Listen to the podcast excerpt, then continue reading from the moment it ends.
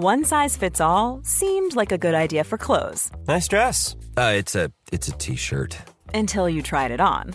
Same goes for your healthcare. That's why United Healthcare offers a variety of flexible, budget friendly coverage for medical, vision, dental, and more. So, whether you're between jobs, coming off a parent's plan, or even missed open enrollment, you can find the plan that fits you best. Find out more about United Healthcare coverage at uh1.com. That's uh1.com.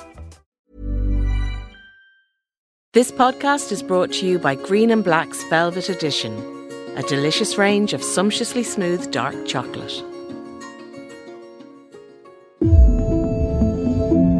You're listening to the Irish Times Women's Podcast. I'm Roisin Ingle. Later on, I'm going to be talking to some of the women behind Solstice, a rewilding adventure for women and for men in the Dublin Mountains. But first, I'm joined by Irish Times feature writer and columnist Jennifer O'Connell. So, Jen, this is the bit where we talk about what we're listening to, what we're seeing, what we're enjoying culturally, and it doesn't have to be highbrow, it can be very lowbrow because we all need those moments. So, what's on your radar at the moment? Well, I'm glad to hear you say it doesn't have to be highbrow because I don't think any of my consumption currently would qualify as highbrow. So, I've just discovered this completely intriguing new podcast, and I'm only a couple of uh, episodes in, but it's called The Shrink Next Door. It just okay. launched in the US, and it's um, this New York Times reporter called Joe Nocera, I think his name is pronounced, who, and it starts out as this kind of kind of a, a, bit of a snippy bitch fest about this couple that moved into the very gauche vulgar house next door in the in the Hamptons. And it's kind of entertaining on that level but then you realize there's something much more sinister going on. And it's real. It's real. So it's, it's one of totally, these real life dramas unfolding. it's a confessional kind of I don't know if you call it a narrative driven piece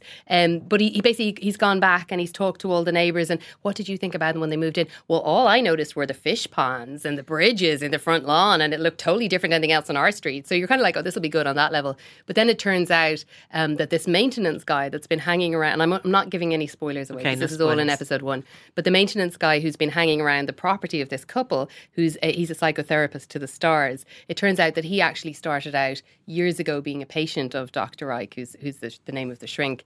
Um, and so I'm just completely intrigued because in, in episode one, he describes going into their house and seeing photos of Dr. Ike on the wall with OJ Simpson and Gwyneth Paltrow. So he really was kind of moving in those circles. And is is this guy Dr. Ike still there, or what way does it work? Is so he, I don't know because I'm only. I mean, I'm just wondering how you can do something like that while somebody's you know around. Is he dead or? I think in you see, I think in the US they get away with an awful lot more because their libel laws are you know pretty liberal. So you know, for example, like the West Cork podcast, a lot of people said, why didn't Irish journalism ever do something like that? And the reason was we couldn't have really because uh, our libel laws are, are, are much different. So in the United States, I think you can do it as long as you're being fair and as long as you're basing it on the facts as you understand them. You can get away with an awful lot more. Mm. So I really recommend it based on kind of two episodes in The Shrink Next Door. It's called. Okay, I'll be checking that out, and then also not very uh, necessarily highbrow. Not at all highbrow. I kind of I, I, when I when Game of Thrones came to a disappointing um, end in my life, I needed something to fill the gap and the kind of urgency. So I happened completely blind on Riviera knowing nothing about it, probably listeners will know that it was written by John Banville and it's uh, directed by Neil Jordan. But I'm glad that I didn't know any of that because I think I probably would have been disappointed. But as it is, I just took it as this kind of trashy Sky uh, series, and I'm it, it's just season two is is been out recently and it's on my new Now TV app, which I love, um, and I'm completely hooked. I love it, but it is in that kind of dynasty era. It's it's that kind of glamour and glitz okay. and um, a lot of a lot of like so uh, nice for switching things. off and escaping that kind of Totally, yeah. yeah. Pour yourself a glass of wine, sit oh, down, great. and it's it's completely removed from all things Brexit and election related. Well, I've just discovered this thing called She's Gotta Have It, which everyone will know the film, the Spike Lee film She's Gotta Have It from back in the day, and that was fantastic. But Spike Lee is now also involved in this original Netflix drama series called She's Gotta Have It about this brilliant character called her name is Nola Darling. She's this beautiful, sexy artist woman in Brooklyn, and she's got all these great friends she hangs around with, and also she's got three very interesting lovers because you know one isn't enough for her.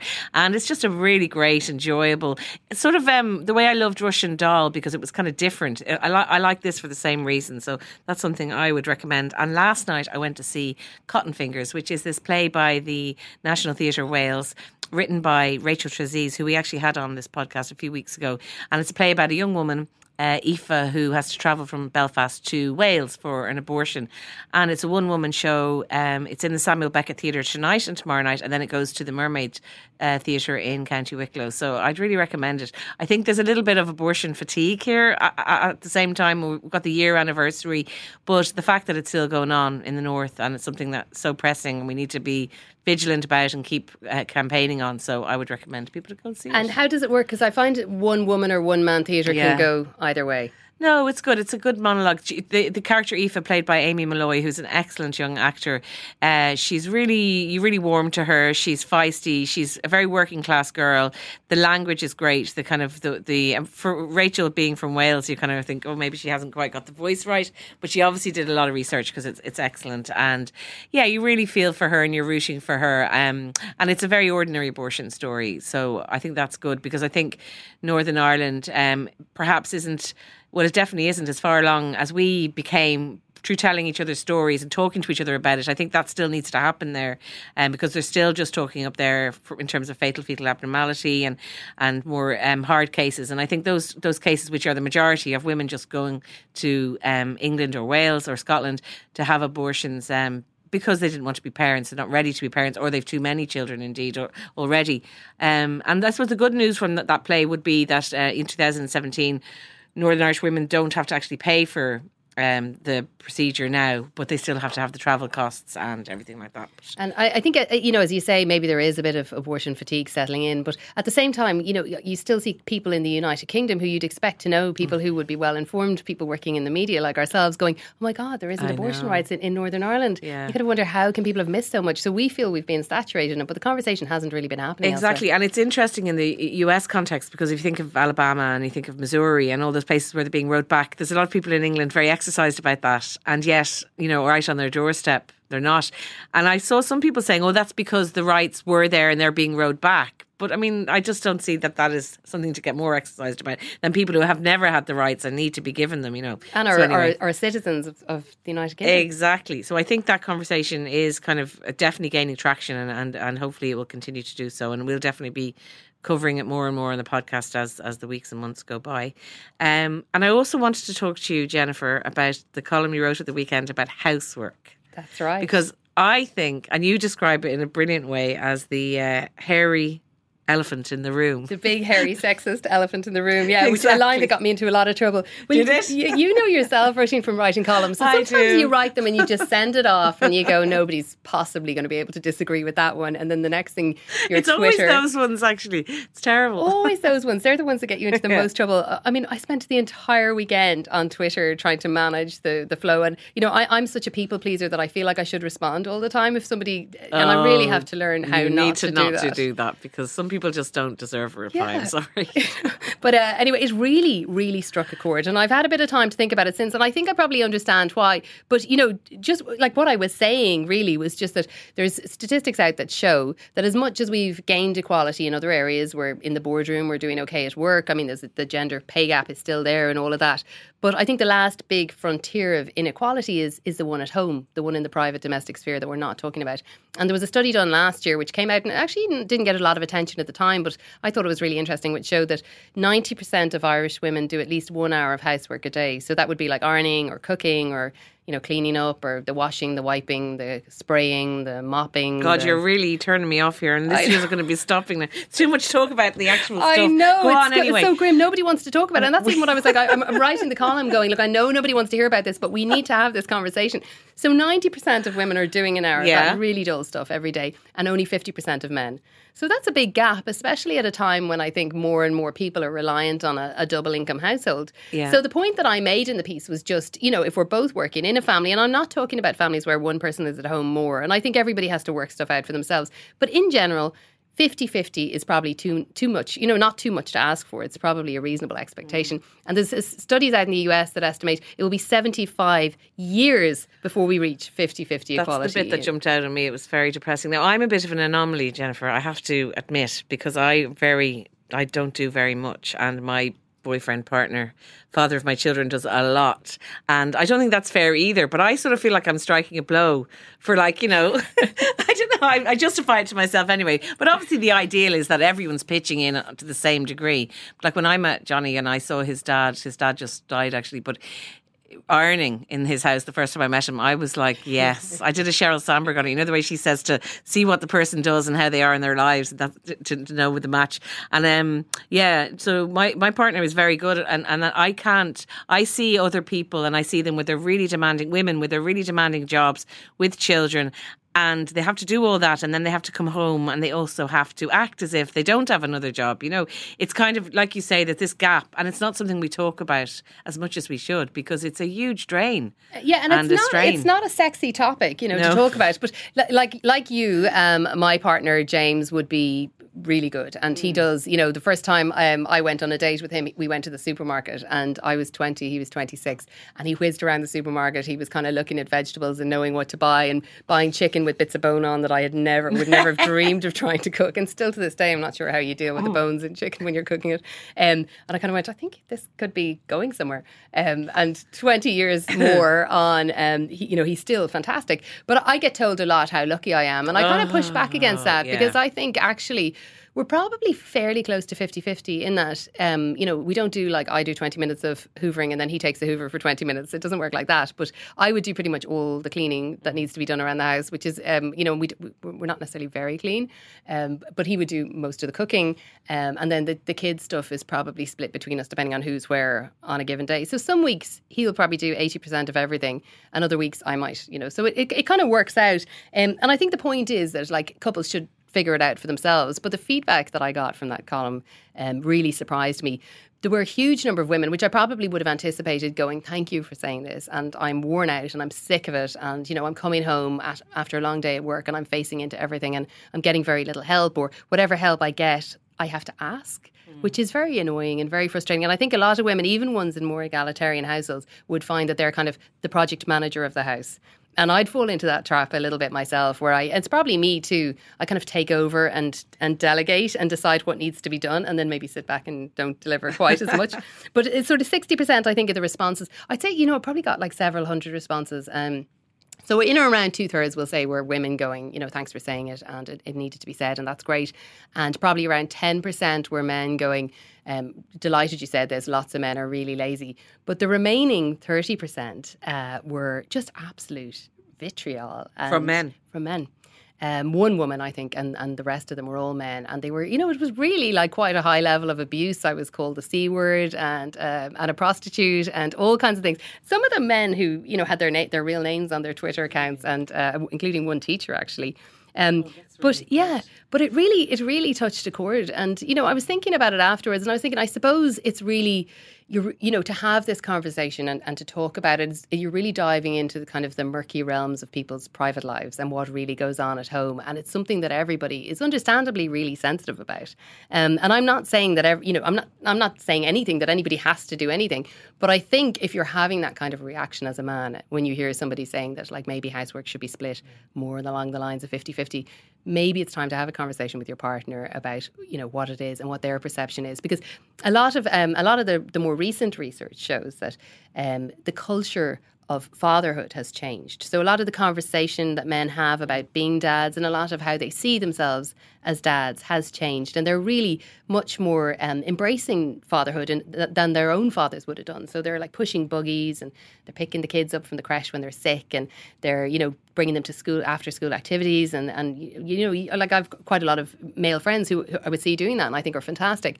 Um, but it's the boring, hard slog that they're not necessarily getting stuck into to the same extent. But it's just such a gendered thing, I still think. Just that the idea of women cleaning, being domestic sort of slaves, it's so ingrained. And even though, like, yes, you said there's so many men doing so many great things and getting involved in parenting, that part of it is still part of our society. You know, the men take out the bins. That's that's the housework that men do, and and you know, women. And so I always think it's really interesting to look at. We're talking obviously about heterosexual couples here, but looking at you know gay couples, whether it's lesbians or gay men or whatever, that they have to they divide things up not on any kind of gender roles. That they talk about probably who's best at this, who likes cooking, who doesn't, who who loves the ironing, because some people, some weird people, I believe, actually like ironing. You know, and it's it is an actual conversation instead of just an assumption that you, as the woman, will do a lot of this stuff. Um, so I think we have a lot to learn. uh, Yeah, from and I, I'd lo- I would love to. I'd love to know more about that actually, and it's something maybe you know we should think about doing features on it. Yeah. But um, because I didn't hear from any gay couples at all in, in the responses on Twitter, and the article was about heterosexual couples. Um, but I'd be fascinated to know because I think a lot of the time we just you know unconsciously we've inherited some of these roles, and I know that you know both my husband and I, for all that we regard ourselves as kind of fairly progressive in, in matters of, of running the household and raising the kids and stuff. There are things that both of us have inherited from our own backgrounds. And, you know, for a long time, um, it took a really long time to sort out kind of having open conversations about money and stuff like that because um, my in my husband's family, the, the father would have made the decisions about the money and there wouldn't have been a whole lot of conversation. So that was something we had to sort of work out for ourselves. Um, and I still notice that the the emotional labour, as we call it, um, which which is just you know all of the kind of the planning and the organising and everything. I assume that's my job, and he assumes that's my job, and I probably am a little bit more anal and a, a little bit more organised. Um, but I think yeah, I'd love to know what happens in in Well, there's an, couples. an same amazing article that I read a couple of years ago in the Atlantic about exactly that. So, and I think it would be fas- fascinating to go because I just think there's more conversation and there's no assumptions. Because if you're both the same gender, you're not going down that road at all. You're just saying, okay, what are you good at? What am I good at? What do you like to do? And also the same in terms of career breaks and things like that. That it's not just assumed that the woman is going, especially if the, if the gay couple have ch- children, that it's not an assumption of which partner is going to take care. It's a it's a conversation.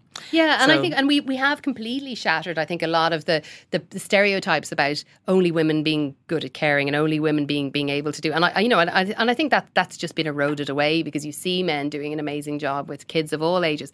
But I do think there's still, and one of the things that I that I mentioned in the article, and I, I think that women need to have a bit of a look at ourselves in the mirror here, is that a lot of women are guilty, I think, of infantilizing their male partner and saying.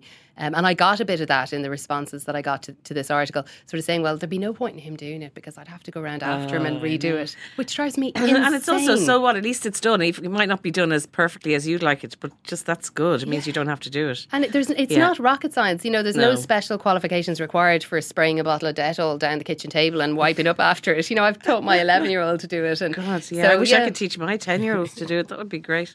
They're sort of taking after me instead of taking after their father, which is not That is good the for their risk, yeah. future partners.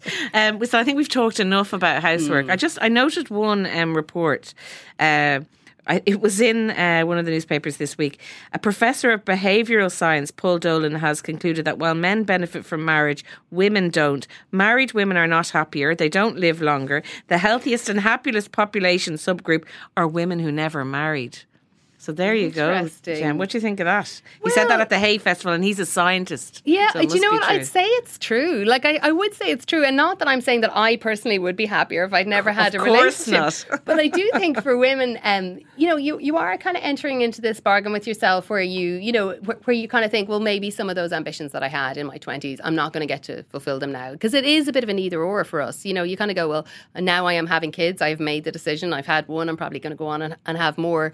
Um, and then you sort of have to go, well, what am I prepared to sacrifice? Because really, I think we were sold a bit of a pup when I was growing up. And when, when, you, when we were in our teens, the world seemed to be our oyster for a brief time before reality kicked in, where we really thought we could genuinely have a, a fulfilling career, have a really happy home life, um, have friendships, get out and, and keep fit and follow our passions and have hobbies and travel and all of that and we'd be able to do it all because you know that's what we were told and that was kind of the promise of feminism. And then when you get into the reality of it you realize i think fairly quickly that you can't do everything that you wanted to do I'm just thinking I'm going to launch Rosita Boland's book tonight elsewhere, and she's going to be on the podcast soon. She's written this incredible book of uh, travel essays, but it's it's more than that. It's it's, it's a memoir too, and she is, talks very movingly about that, about sort of the expectations placed on women, and you know to, to reproduce and, and to settle down and to tether yourself with to somebody, and you know, and, and she had longed for children, and that didn't happen for her. But it's really great the way she speaks about kind of you know uh, women being have all types of different scenarios and, and to getting away from this idea of what we think women should be and who they're supposed to be. And also the judgment society places, because she's had comments over the years from people, you know, about why she didn't have children, or, you know, one person says to her, like, oh, you don't have children, you must have a dog or you must have a cat. Like, it's this kind of shaming almost of people who haven't gone down that road. I'm, I'm hoping that now we're we're in a different place where we can understand that women can be fulfilled. And in fact as this report says can often be very very happy. Thank you very much. Yeah isn't that so interesting? And, and the converse as well. There was another report um, out during the week that uh, was by JWT which sort of talked about women and their attitudes and, and how they feel about um, being parenthood and that kind of thing. Um, but they said 50% of Irish women believe women who don't have children get more opportunities in the workplace than those that do. And I think that's probably, you know, I think I would certainly say that women who don't have children probably get more opportunities in the workplace. And I don't think that that's necessarily just institutional bias or organizational issues. I think a lot of it is kind of, it's almost like a self selection thing that's going on. And, and I know that, you know, particularly when my kids were a bit younger, I would have consciously stepped away from opportunities. Um, and maybe a bit of it was me hiding behind my own stresses and anxieties about not being able to to live up to you know what I would have liked to do.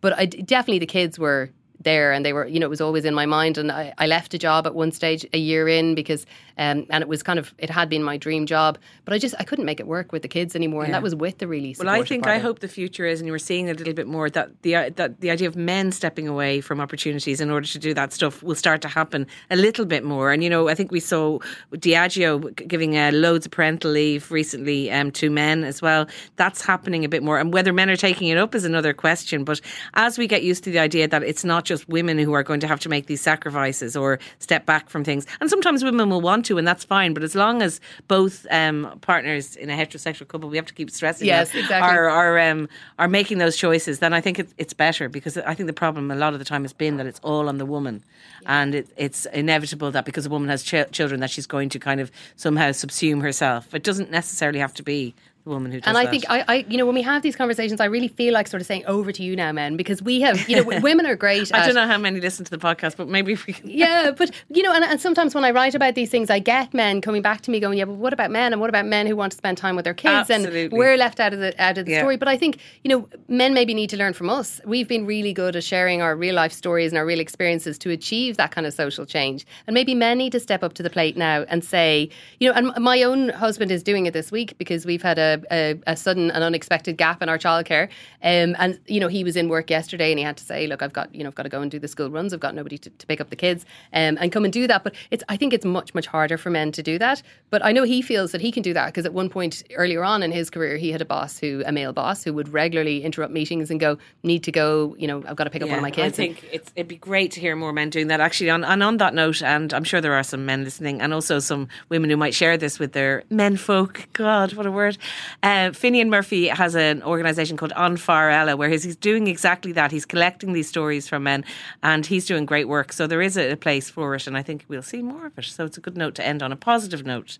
But um, yeah, have you got much housework on this weekend? Do think? Uh, I don't think I'll be doing any this weekend, and I won't be opening the front door if it rings either, because I don't want anybody coming in. But I think, yeah, you know, it, it is, and it's just, it's just great to be having these kind of conversations. And I don't know if you read Hilary Fannin's um, article column there last week. Um, it was a really poignant look at what happens to women who come out the other end of it, and suddenly you're left feeling a bit rudderless. And that's, you know, we need to not forget. That as well. That's Yeah. another phenomenon that if you put everything on hold to care for your kids and your and that's your, whole family- life. When you come out the other side, when none of that is needed and you're not needed. She talked about that woman in that article about being lonely and not ever expecting to feel lonely, but she does. So there are consequences. It's a as beautiful well. read, and I'd recommend it to Yeah. people to go and look it up. Okay. Well, Jennifer O'Connell, it's been lovely talking to you. I hope you'll come back and tell us again. Enjoy the rest of Riviera. will. And uh, I'm, I'm going to definitely listen to that. Um, the Shrink Next Door, is it? Yeah, so good. Okay. The Irish Times Women's Podcast is brought to you by Green and Black's Velvet Edition. Sumptuously smooth, dark chocolate. Now I'm joined in the studio by Carol McInerney, a movement therapist and meditation teacher, Siobhan de Paor, a poet and performance artist, and Kathy Scott of the Trailblazery, who are all here to tell me about Solstice, a one day rewilding event in the mountains. And what is rewilding, I hear you ask? Well, it's an adventure that exists somewhere between a holistic retreat in the wilderness and an uncivilized summer school that is designed to rekindle our connection with our our untamed natures. Solstice is organised by Trailblazery, a cultural agency dedicated to creatively activating the spirit of our times.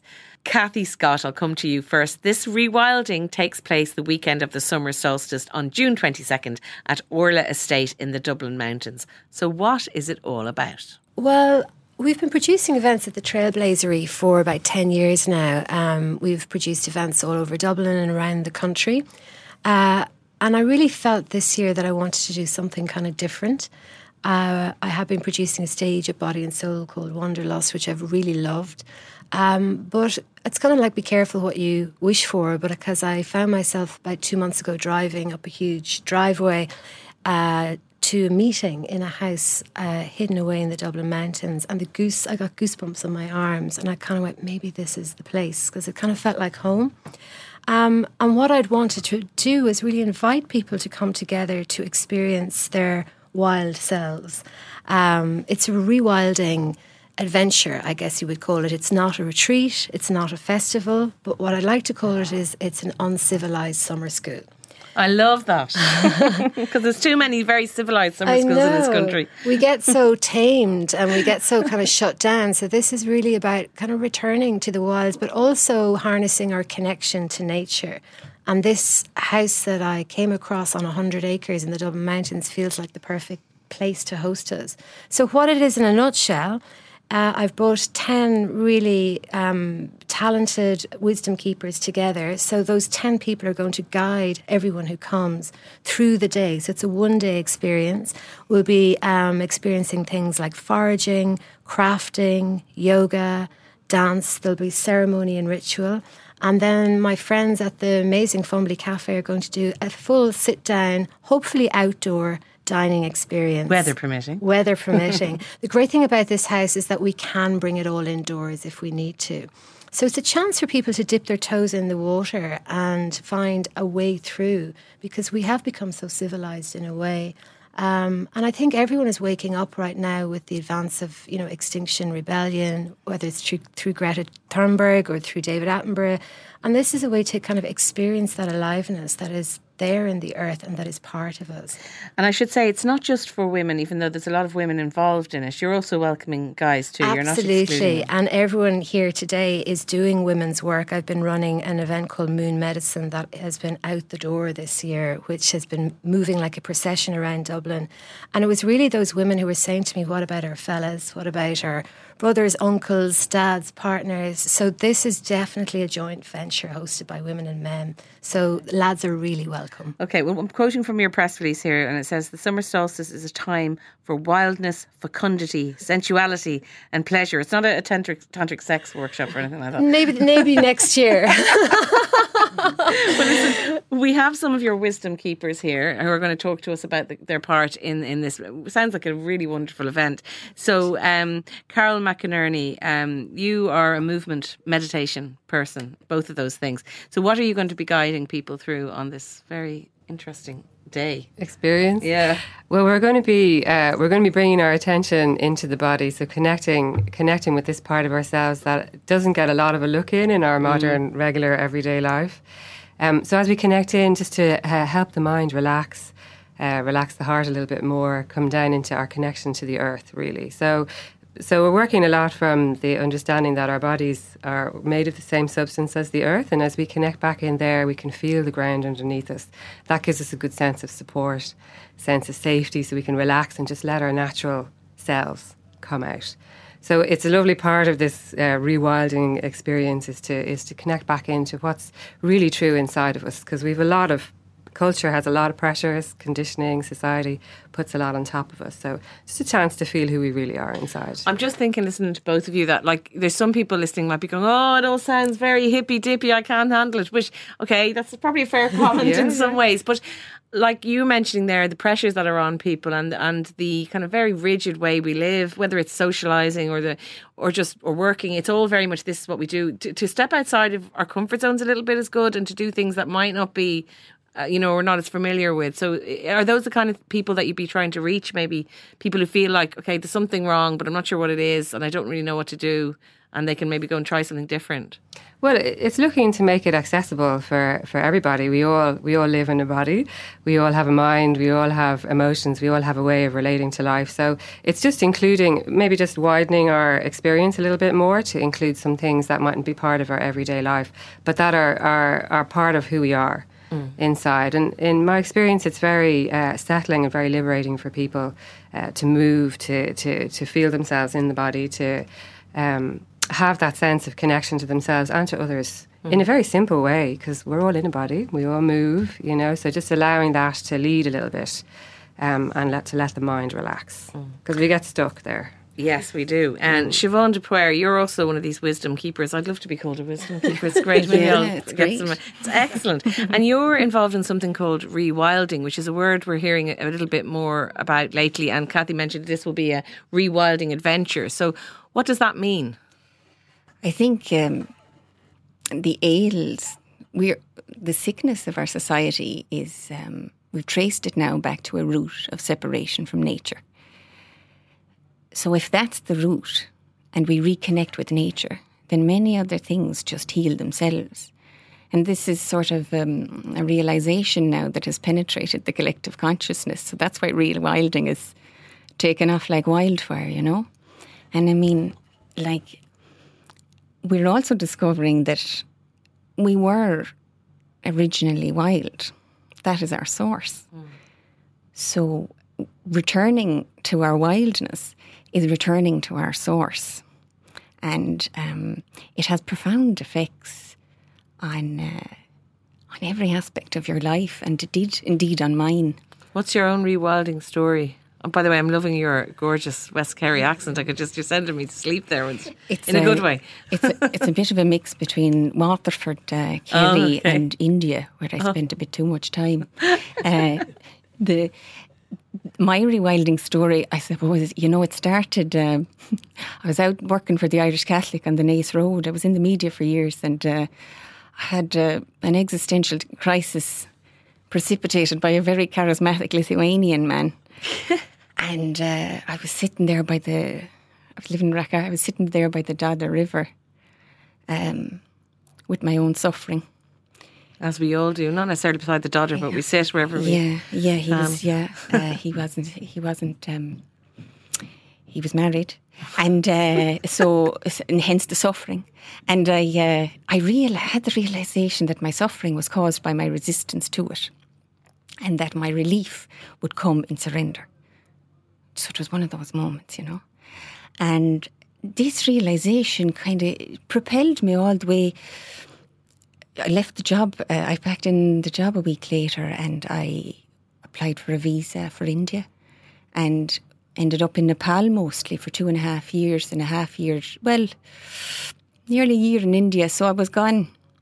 And I went then, I went then from becoming kind of uh, spiritually retarded to becoming a spiritual retard because I went into this Buddhist trip, you know, where there's a. Uh, you, you, it's a common pitfall of the spiritual journey where you go too far down that path and you start to negate all the human experience and you you discover your transcendental nature and you deny your human nature um, and you shun the material world. And I kind of, I did this because they were all doing it out there.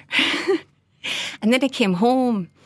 And it was only really when I came home and landed down on my native soil that um, the realizations started to, the seeds started to mature and to, uh, to sprout. And that um, I, it wasn't not in the environment of my family home, as you can imagine. That was a little bit more uh, challenging. uh, nor was it in the city of Cork where I went afterwards, but eventually in the West Kerry coastline. I I put a tent into the back of the Ford Puma that I'd bought off a a Burundi uh, a Burundian who drove into the car one day with a Ford Puma into the yard and said, "Would you like that?" And I took it and I I went there to West Kerry just with the tent and I was down. I put up my tent in this place, Coast-na-Nae, the the coast, the harbour of the small boat Nene, and drove up the road after spending an, quite an extraordinary weekend there, just camping on my own. house for let. 200 euros was the rent for the month. In I went, and uh, down, that was three, three years ago. And would you believe down the road was living dear Midling, the man I, yeah, am now, is now the father of my child. So, and down the road, I mean, this is the back arse of nowhere. Like, I was in Tiravaugh he's in Ballincollig. Like, you know, these are paroshtas. Like, they're, and we were down the road from each other. And that's, you know, and he was at the same, on the same journey of Canasu with the healing, you know, the same journey with the Irish, because the Irish was very much a part of this journey. And uh, it was when I went to West Kerry that I started to speak it. So you this was you answering the story of what is rewilding. So was Yes. that what you found when you went to Kerry? You, that learning how to live in the way that felt most natural to you, Yeah. and your wildness was rekindled, and yet it wasn't um, totally overwhelmed by just a spiritual way where that was everything. So you find a found a balance really in the middle somewhere, It's a grounding. and you'll be talking about that at this uh, event then. Well, that informed what I'll what we'll do. Um, it's an Irish language journey into to connect with the trees and with the elements in ritual. I mean, ritual is the four directions, which are the four elements, and the elements, as the Buddhist teaching goes, everything in- existence is made up of a combination of those elements, including ourselves. So if we understand our own elemental nature, then we understand the elemental nature of the uh, the planet, and we understand that we are one in the same. You know, this homid fit to foot in the you know, and agus mar hagan an tiishkin shin when that understanding comes, then uh, you're you've been rewilded. I love it. Kathy, uh, are we able to rewild ourselves in one day? It seems like a lot to take on just in one day. It's definitely a taster. I have been wanting to do summer school for so long and uh, kind of looking at the other summer schools like the MacGill in Ireland and going, I'd love to do something completely different. um, so we were, we're testing the waters, Roisin. The solstice is a really important time of year because our ancestors would have, it was a jubilant kind of fecund time and it's the solar power, the power of the sun. So it felt like, you know, that, that date was free in this particular venue. And also Daniel O'Connell used to uh, host meetings in this venue. So it's got quite a fabled history. Um, so the, the answer is we'll see. We're going to run it for one day this year from midday till 10 p.m. There'll be live music, there'll be food, there'll be foraging classes, rewilding, and a bit of whatever you're having yourself. There's definitely going to be crack. It's not, you know, very that's heavy and serious. Yeah, a lot of fun is encouraged, um, and and really letting go of anything we think we know. It's really an exploration, and there's going to be parts of the day that are free, so it's not uh, you don't have to do everything. Yeah. Okay, What are you looking forward to most about it? I think I'm looking forward just to, to the journey and taking that uh, that time with people, to meeting new people, um, hanging out in a really gorgeous place, um, eating lovely food, trying out some new things. Cool. And how much does this all cost, Kathy? Because it sounds like there's a lot going on. Yeah, we had an early bird. At the moment, the tickets are 140 for the whole day, which includes a sit down meal. Um, and then the tickets go up, I think, at the end of, the, of May to 150 per person. But we also have reduced rates for kids, it's kid friendly. Um, and all the details are on my website, which is www.thetrailblazery.com. I'm sure we can put a link up. Yeah. can put a link up. Well, it sounds amazing. It sounds very unique uh, in terms of summer schools. You wouldn't be getting that at MacGill. There'd be no rewilding going on at MacGill. And I'd say there'd be a lot more women at it than there. there I'd say there'd be a lot more women at it than there is in the MacGill. Although they're trying to pull their socks up in They're that trying regard. to pull their socks up. Yeah, I mean, a bit of rewilding wouldn't go astray in MacGill. Maybe they'll give me a gig next year. Yeah. It's a practical thing also, you know, learning where my rewilding came in was to learn the names of the flowers and what their uses are, to learn the names of the trees and what their uses are, to forage wild food you can sustain yourself. You know, these are the body, how the body works with breath. So it, although it seems airy fairy, it's extremely practical knowledge, and it's actually the most useful knowledge you can have. Beautiful. Well, mm. thank you all very much for coming in and telling me about it. and the best Thank of you, luck with it too. Thank you. It was lovely. Thank you. And that's it for today. Thanks to our guests this week Carol McInerney, Kathy Scott, Siobhan de Paor, and Jennifer O'Connell. And just a reminder that Solstice will take place at Orlagh Estate in the Dublin Mountains from 12 pm to 10 pm on Saturday, June 22nd. Tickets for the day cost 140 euro, including a sit-down dinner catered by the Fumbally Cafe, and reduced rates are there for children. You can find out more on thetrailblazery.com, where all the details are. And just to say that the women's podcast won't be at um, the solstice because on that day we will be at Body and Soul doing our thing down there on the woodland stage in the middle of the forest. So I hope many of you can join us, and even if you can't, we'll be playing that podcast for you in subsequent days. And remember, you can subscribe to us wherever you listen to your podcast. We're on Apple Podcasts, Spotify, and all good podcast apps. And if you want to get in touch, we're on Twitter and Facebook at IT Women's Podcast, or you can email us on the Women's Podcast at irishtimes.com. Also, we do enjoy a bit of praise from time to time. So if you like what we do, then please head along to iTunes and give us a review. The podcast is produced by myself, Roisin Ingle, and by Jennifer Ryan with JJ Vernon on sound. Until next time, thanks for listening.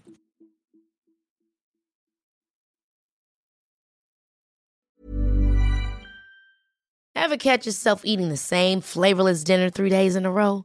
Dreaming of something better? Well, HelloFresh is your guilt free dream come true, baby. It's me, Keke Palmer. Let's wake up those taste buds with hot, juicy pecan crusted chicken or garlic butter shrimp scampi. Mm. Hello Fresh.